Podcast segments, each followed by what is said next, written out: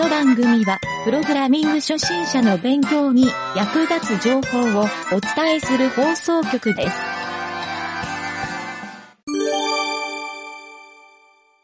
湯気塾のコーナはいー。。はい、湯気塾のコーナー。えーと、今は、今日はお盆が明けて、うん。一発目の収録やけど、ももがなんと先月末から、はいどこ行ってた、免許合宿に行ってきました。はい、自動車免許の合宿に2週間。2週はい間とちょっと、17日間？は長かったな。い。ね 千葉の奥地に、合宿漬けで車の勉強をして、はいはいはい。はい、まだ免許取れてないけど、そうなんだ。これから学科試験を 受けに行って、で、ね免許取得。そうそうそうそう。はい。になるっていうことで。ははいまあそんな中、い。プログラミングの学習は欠かさないと。うん。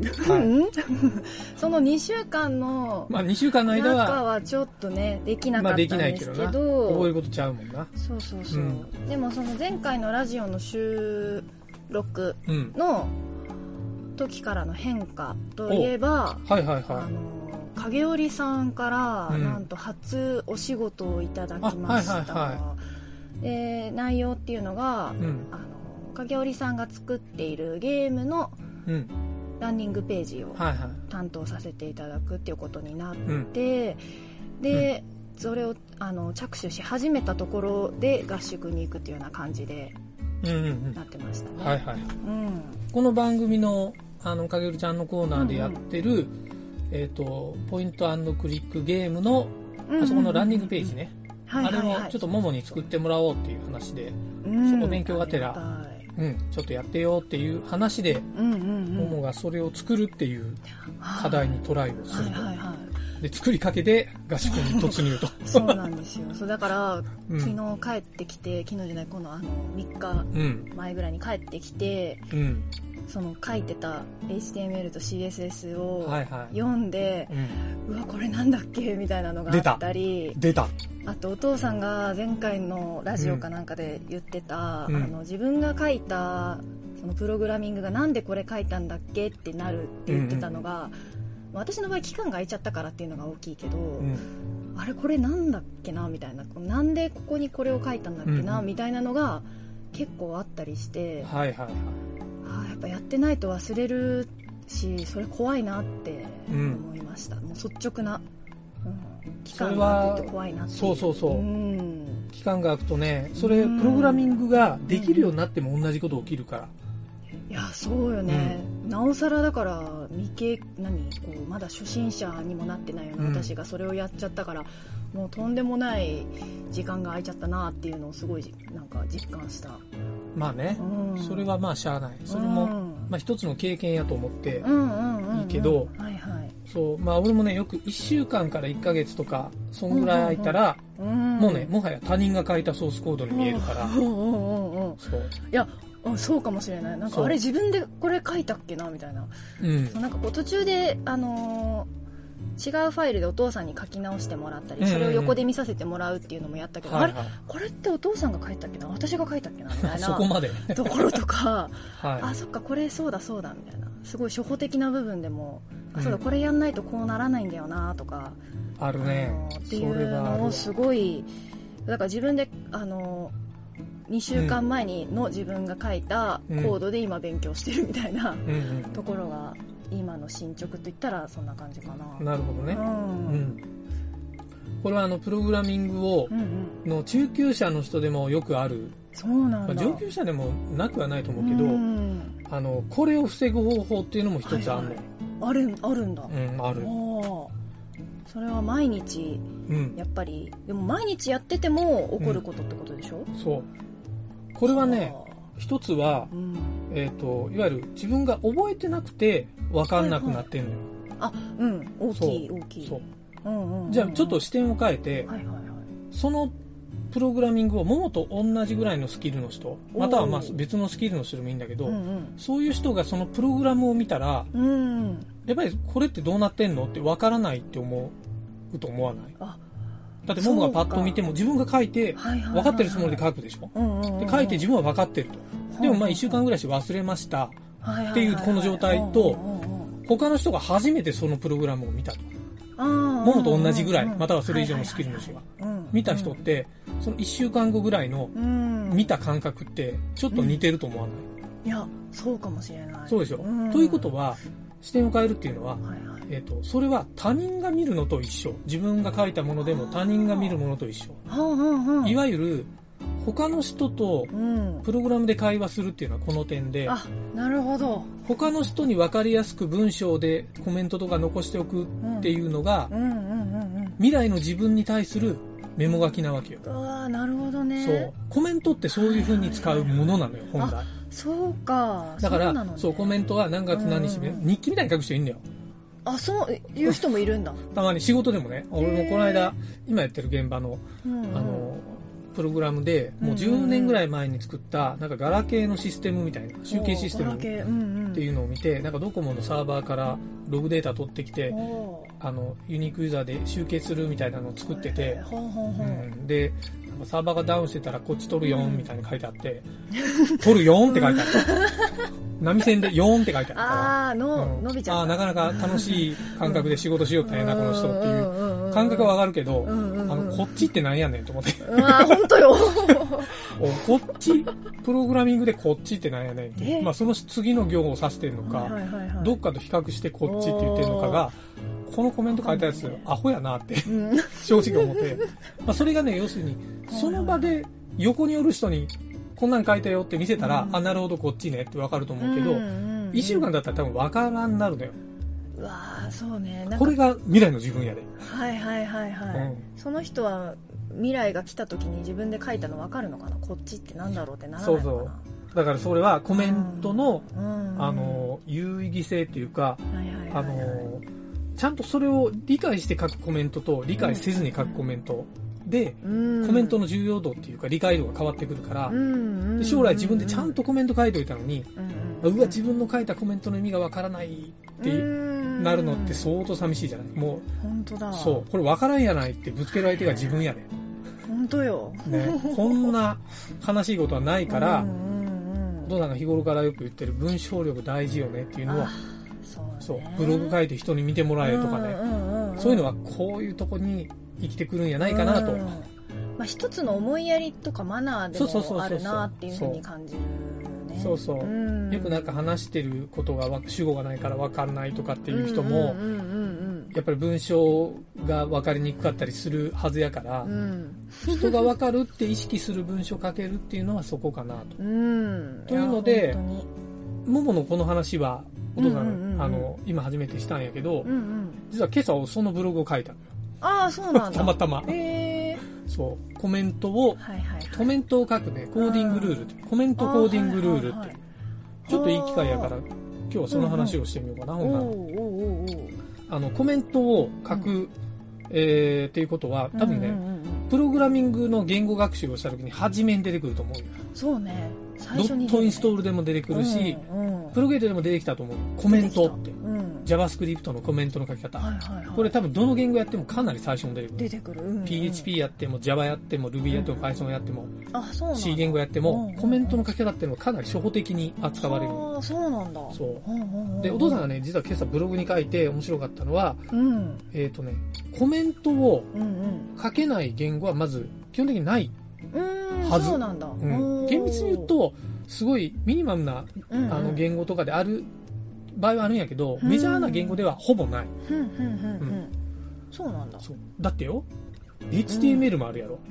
ある。ね、あるよね。あるある CSS もあるやろ。あるある、うん。書き方は違うけどある。プログラム言語じゃないけど、んやっぱりなんか言語ってついてるものって、プログラムというか中のコードを書くはいのと別にコメントって書けるようになってるはずなの。うん。しかも割と序盤で出てくるってことは結構重要というかこれから基使っていくってこと？基礎そうそう。基礎的に覚えておきましょうっていうか、はいはいはそう。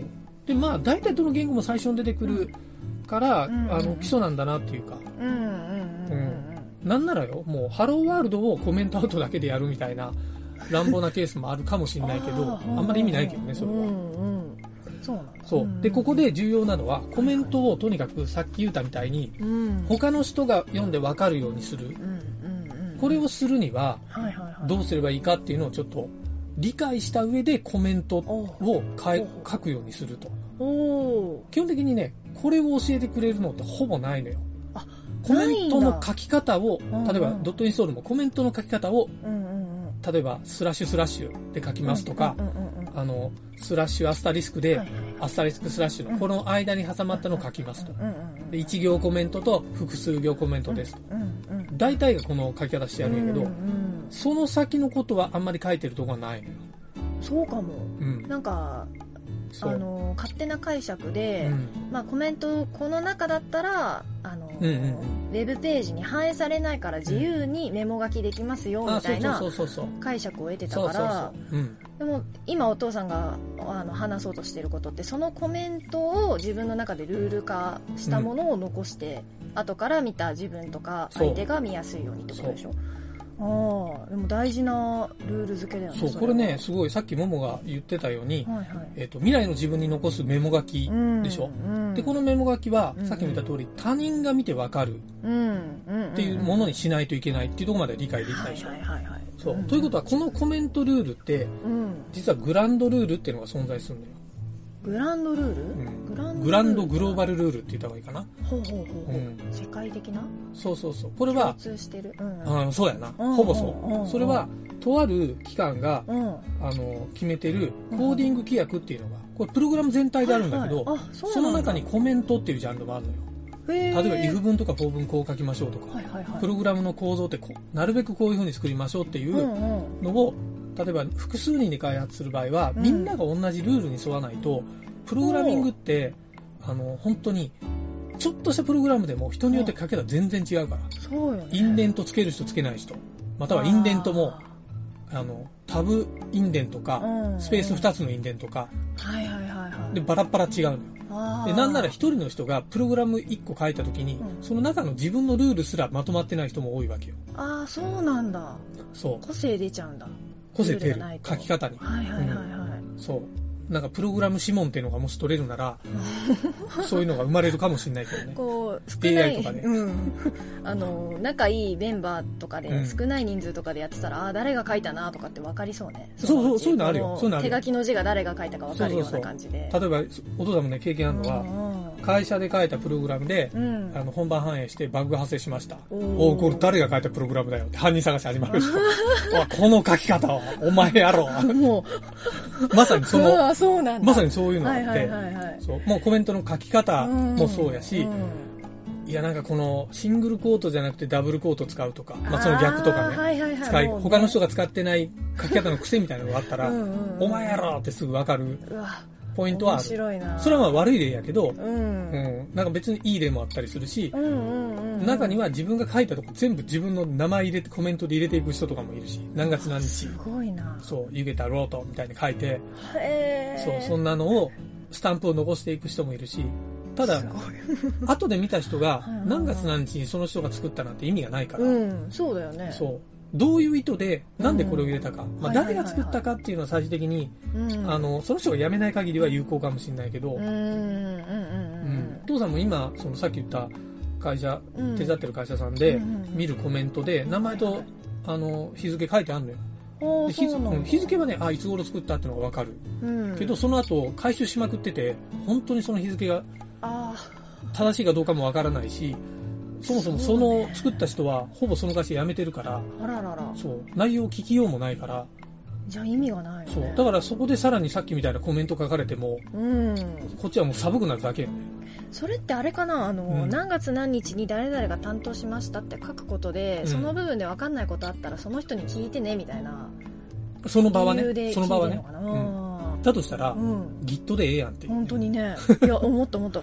だし、なんか、そのそうやるんだったらその人がそのなんでその意図で書いてるかっていうのをコメントアウトした方が分かりやすいんじゃないかなとも思ったな、ただそこにあの文章を書くっていうのは実はあんまり良くないじゃないかなと、うん。まあ、いい場合もあるんだけどこれはケースバイケースやし、あのちょっとねそこを踏まえて、えっ、ー、とコメントのルールっていうのをもうちょっと理解してもらいたいんやけど、はい、まずさっき言った1行コメントと複数行コメント。うん。これはね、あの、ちょっとね、調べたけど、うんうんプログラミング言語、今大体主流のプログラム言語、あの、まあ、お父さんがよく言う10個のプログラム言語っていうので、まあ、ちょっと10個言えるかどうかわからんけど、JavaScript、うん。えー、Ruby、Python、PHP、えー、あとね、お父さんいくつかあるの、シェル、C 言語、C++、えっ、ー、と、Java、Go 言語、うんまあ、あとオークとかもあるかな。オークってはまあシェルの、シェルと近いから、まあ、オークはオークで言語なんやけど。あ、そうなんだ。そう。他にもまあいろいろあるけど、えっ、と、それらの言語の中で、お父さんバーって調べたんよ。そうすると、まず、HTML と CSS は、1個ずつしかコメントの仕方がないのね。HTML は、そう、1個コメントアウトの仕方あるでしょ。はいはいはい、あれは1行コメントと複数行コメント両方書ける。両方書ける。うん。うんうんで、CSS も同じ。同じ。うん、うん、で、CSS はちょっとプログラミングの複数行コメントに似てる。スラ、アスタリスク、スラッシュ、アスタリスク。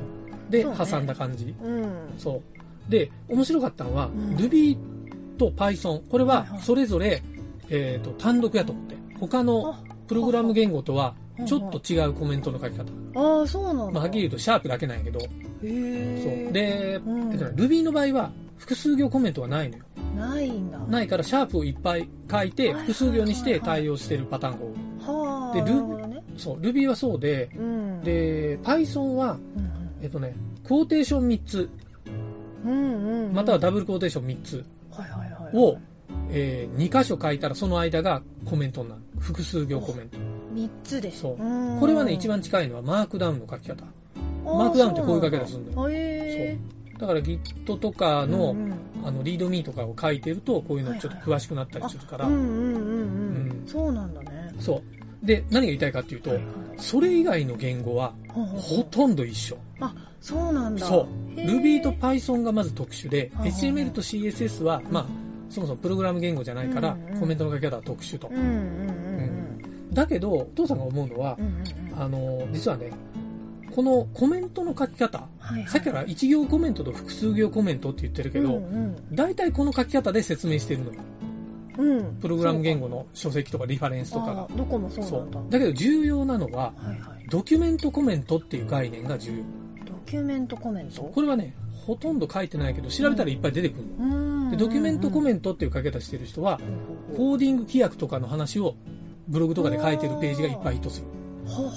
またはその規約の大元のページがヒットしたりね。どっかの団体が作ってる、もう PHP 書くときはこうしましょうとか。そう、そういうのがヒットすると思うけど、このドキュメントコメントっていう、そう、ドキュメントコメントっていうところをちゃんと理解したら、要するに人が読みやすくなるコメントが書けるはず。はあ、なるほどね。まあこれけあの検索してもらって自分で調べてもらってもいいけど、俺がねまとめたのは簡単に言うと、もうコメントの書き方は3パターン。3パターン、うん。えー、そのうちの1つは1行コメント。はいはいはい。これはもう簡潔に1行で書く。その書いてる説明を、うん、説明っていうかね、もう、うん、うん、本当に、えっ、ー、と、なるべくね、感情とかを入れない文章で。さっきみたいな、こちらですよ、みたいな書き方じゃなくて、はいはいはい、じゃなくて、うんうん、あの、これこれこういうことする処理。で、別のとこ if 文のもう if、else if、else のそれぞれ先頭にこういう分岐ですよって書くとかね、そういう一行説明コメント。これが一行コメントの役割で、で、これはそんなにもうルールないけど、とにかく文章力が求められる。わかりやすいっていう。みんなが多分やろうとしてるのはほぼここだけなのよ。うん、で、お父さんが言う重要なのは、残りの2つの、この2つがドキュメントコメントに当たるわけで、これが何かっていうのを今回最後に説明する。これはね、あの、まず、うんうん、さっき言った Ruby と Python 以外はほとんど同じ書き方やって言ったのもそうやし、このドキュメントコメントの書き方も一緒なんよ。同じ書き方ができる。そう。C 言語だろうが Java だろうが PHP だろうが JavaScript だろうが、この書き方でできる。で、書き方は、あの、フレームワークっていう OSS みたいなのを使ったことある人は、大体この書き方になってるはずなんだよ。でそれはね、スラッシュ、アスタリスク、アスタリスク。スラッシュ、アスタリスク、アスタリスクっていう、はいはい、まず開始。コメント開始。で、終了がアスタリスクスラッシュ。はい、複数行コメントだだけど、うんうん、最初がアスタリスク2個つくっていうのがポイントで。おそのえっと、うん、最初のスラッシュ、アスタリスクは、もうその、例えば今私、パッと思い浮かん。だ CSS なんだけど、うん、CSS でのコメントアウトの仕方で、最初にそれが出てるじゃない？スラッシュとアスタリスク1個っていうのがもう、で、それで挟むっていうのが、既存っていうのかな、こう元、大元のルールじゃない？で、そこに、複数行だよっていうことで、アスタリスクを2つにするっていうことか。そう。他の言プログラム言語も全く同じ理由で、うん、あの、まあ、それ書いたら単純にモモが言った理由で複数行コメントがまずできるのよ。だけど各フォーマットで、スラッシュ、アスタリスク、アスタリスクっていう最初これを書けばもうドキュメントコメントですっていう風に理解するツールがあるのよ。そのツールがあるおかげで、えーと、この書き方を定着させようという団体とかもあるの。あ、へえ、そうなんだ。で、業界的にこれを理解しておくだけで、コメント見たら分かりますよっていう内容があって、で、えっ、ー、と、この、今言ったね、うん、3つあるって言ったやつの1つが1行コメントを言ったでしょ。残りの2つ何かっていうと、うん、あの、大雑把に言うと、うん、ファイルのドキュメント、ファイルに対するドキュメント、まあ、ファイルモジュールって言ってもいいかな。いわゆるまあファイルに対するドキュメントと、あとはクラスとか関数に関するドキュメント。この二つをコメントちゃんとしましょうっていう意味。で、書き方のは、ファイルに関しては、あの、えっとね、誰が作ったっていう名前、オーサーって言われる。オーサー、あと、えっ、と、俺の場合はクリエイト、作った日ああ、そうなんで、編集したんだったらアップデートっていうのを入れてってもいいし。あとね、重要なのは、先頭にね、バージョンって入れる。バージョン。そう、バージョン。バージョンいくつ？ファイルごとにバージョンを区切る場合ね。はいはいはい、はい、で、まあ大体みんなファイルごとに、えっ、ー、と、モジュール化してバージョンで区切るパターンが多いから、まあファイルで管理する場合はそれを入れると。うん。まあ大体その、が入ってて、あとコメント、サマリーみたいなコメントが入ってれば、とりあえずそれは何のファイルかっていうのがコメントを見たら分かる。大体先頭か、まあ、先頭に書くのが普通かな。一番ケツに書くよりは先頭に書く。開いたらすぐ見えるから。はいはいはい、あじゃあそのファイルそのページに1個しか使わないってことか、うん、1ファイルに1個書くっていうルールの場合は、うん、うん。これは例えばねそのモジュールとか、うん、あの構造体とかをしっかり作ってるプログラムだったらこれが有効なのよ。そうなんだ。そう。いっぱいのいろんなモジュールを1つのファイルにガッて詰め込んだようなものは、まあ、それでもやっぱり1ファイルがどういう役割かっていうのを書く必要があるから、そういう意味でやっぱファイルに対してのそういうコメントは必要な気がするけど。で、もう一つは、あの、今言った関数かクラス。はいはいはいはい。これはもう大体ね、1クラス1ファイルになってるああ、そうなんだ。うん。あんまりね、クラスを一つの中に2つ書くっていうのは、やってるとこ少ないんじゃないかな。まあ、それすらもコーディングルールだから、そもそも。ほうほうほうもう、クラスは1ファイル1個にしましょうとかね。へだからファイル名がクラス名になったりするんだよ。でも、フォルダーの中を見たら、プログラム構造が大体クラス構造がわかるっていう。へうん、のがそうそういうのをコーディングルールっていうんだよ。うん、そうでそういうのをやった上でクラスとか書く関数ねファンクションとか、そういうのに対して書く内容が、えっ、ー、とねまず説明、あ一番最初はあれだ。一番最初バージョンを必ず入れるんだよ。はいはいはい、はい、そう。で、えー、そこにまあファンクションとかにバージョンがない場合は別に入れなくてもいいんだけど、うん、あのえっ、ー、とねパラムっていう書き方をよくするんやけど、そう。あの、関数名に対してどういう引数が来るか。うん、うん、送り値とか引数っていうんやけど、うんうんうん、送り値の引数を書いて、その引数の、うん、えっ、ー、と、型、整数型なのか、文字列型なのか、他のデータ型なのかみたいなのを、えっ、ー、と、そこに記載する手順があるんだよ。それはね、アットパラムで、えー、型。で、その後、スペース開けて、えっ、ー、と、内容を書く説明文になるんだけど、で、最後にアットマークリターンっていうのが入って、どういう値を返すか。これもアットマークリターン型内容説明。もうこの書き方がほぼ統一化されてれば、うん、あの関数とかじっくり読まなくても、もうここ読めば大体わかる。あなるほどね。じゃあもう本当にそのページ、うん、そのファイルを説明するっていうのが最初にコメントアウトで来るわけそう。ただよ、ただ、ここまで話してないんやけど、うん、もものレベルは、まだここまでやんなくていい。意識してもいいけど、まだここまでやるレベルではないから、まだここまでは、この先、多分またずっとやっていくうちに、うん、ああこんなこと言ってたなみたいなのを思い出すタイミングでやり始めればいいし、はいはいはいはい、そう。ポンと頭に入れといて。そう入れといて。だから今はどっちかっていうと HTML とか CSS が主流だから、そこの中であ CSS で今言った内容書いてもいいのよ。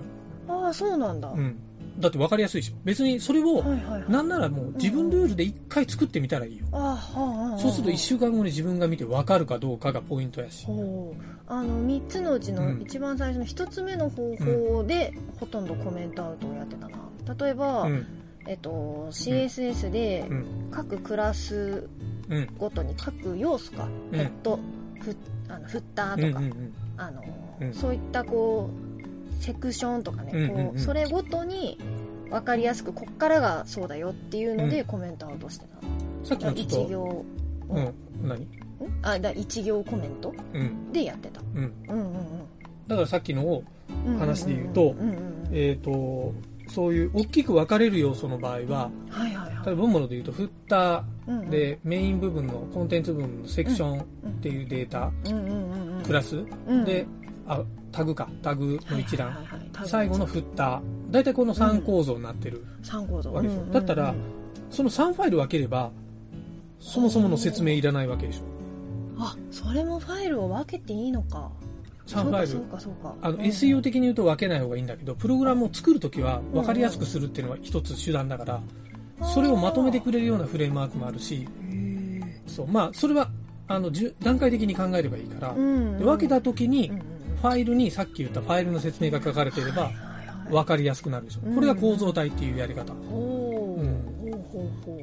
ていう感じで、えっとね、コメントアウト。これ一つちょっとね勉強になるのは、あのコメントアウトがしっかりしてる人はプログラムレベル高い人だから、これが HTML であっても、CSS であってもそうなのよ。そうなんだ。絶対にそう。へえ、だからコメントアウトで勉強できる人っていっぱいいるのよえー、そうなんだ。例えばコードペンを見に行った時に、うん、コードペンで、その人のあいいプログラム表示のプログラムがいいなと思って見た時に、コメントがしっかり書かれてます。そしたらそのコメントの書き方をしっかり見といた方がいい。お父さんが言ったようなドキュメントコメントの書き方をしてやれば、あこの人もう超エンジニアだと思ってもいいし、デザイナーレベルではないなと思った方がいい。ああ、なるほどね。そう。で。しかもその書き方を、その人のルールが必ずあるから、そういうかちゃんとした書き方をしてる人。それを自分で見抜いたら、で、どんどん自分に取り込んだら、人の行動を見るときに、自分が勉強になるというのはそういう点。ああそういう点見れば、また自分もいい吸収ができるんだ。そうだから最初にちょろっとしか教えてくれないコメントでもこんだけ学びがあるっていう、ね、うわすごいな本当だね。そう、うんうん、でこれはあんまり教えられんね本当に。例えばスクールとかでもまあ、そういう思考を持ってる先生でも、うんうん、多分そこに時間かける先生もいないから。ああなんかこう暗黙の了解みたいな。いやあのね知らずにやってるエンジニアも多いよ。ああ何気なくやってるってことか。そうへえ、うん、そうなんかね、コードが汚いとかそういうの言われてるエンジニアの人は、結局こういう、あのー、思考でコメントも綺麗に書くっていうような思考がないと、人から見たら汚いように見られる。から、ちょっとね、コメントだけ綺麗に書くと、プログラム全体が綺麗に見えるし、わかりやすいから、そもそも。無駄にも思われる人もいるかもしれないけど、そういう意味でコメントをしっかり書くっていう意識づけは重要と。そうね、うん、そもそもコメントアウトって整理するためのものってことなのかな？うんあの全く書かないって人もいるよ。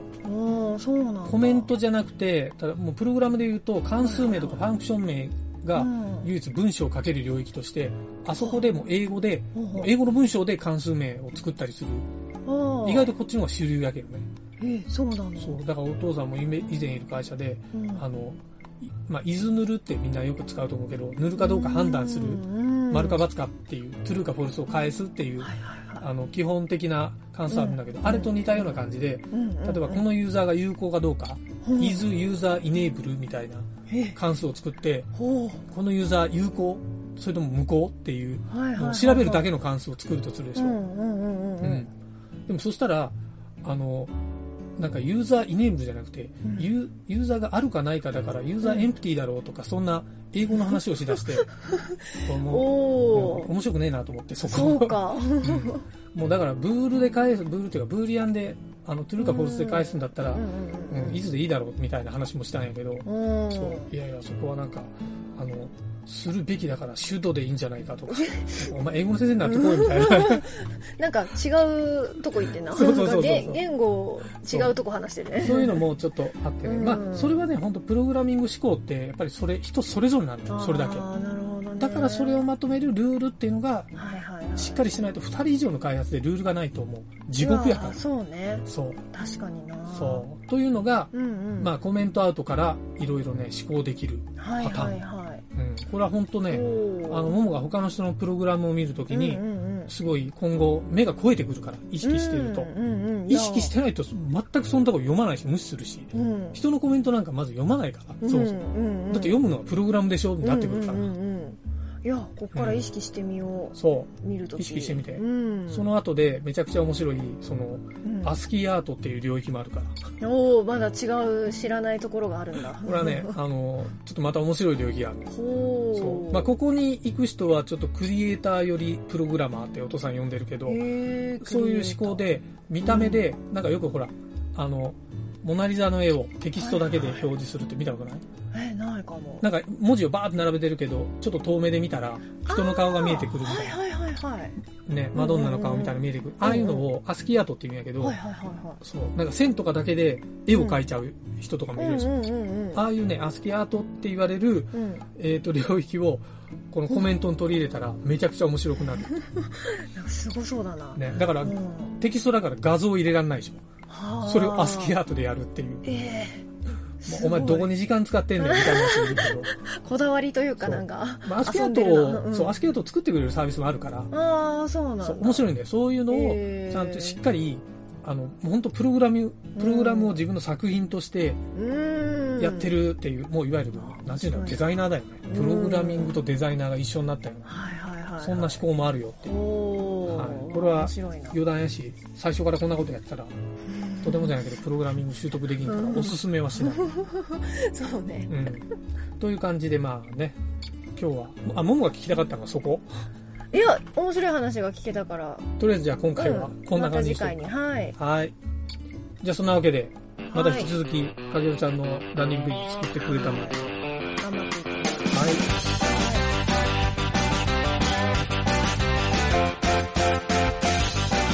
番組ホームページは、https, コロン、スラッシュスラッシュ、ミント、ドット、マーク、スラッシュ、ラジオです。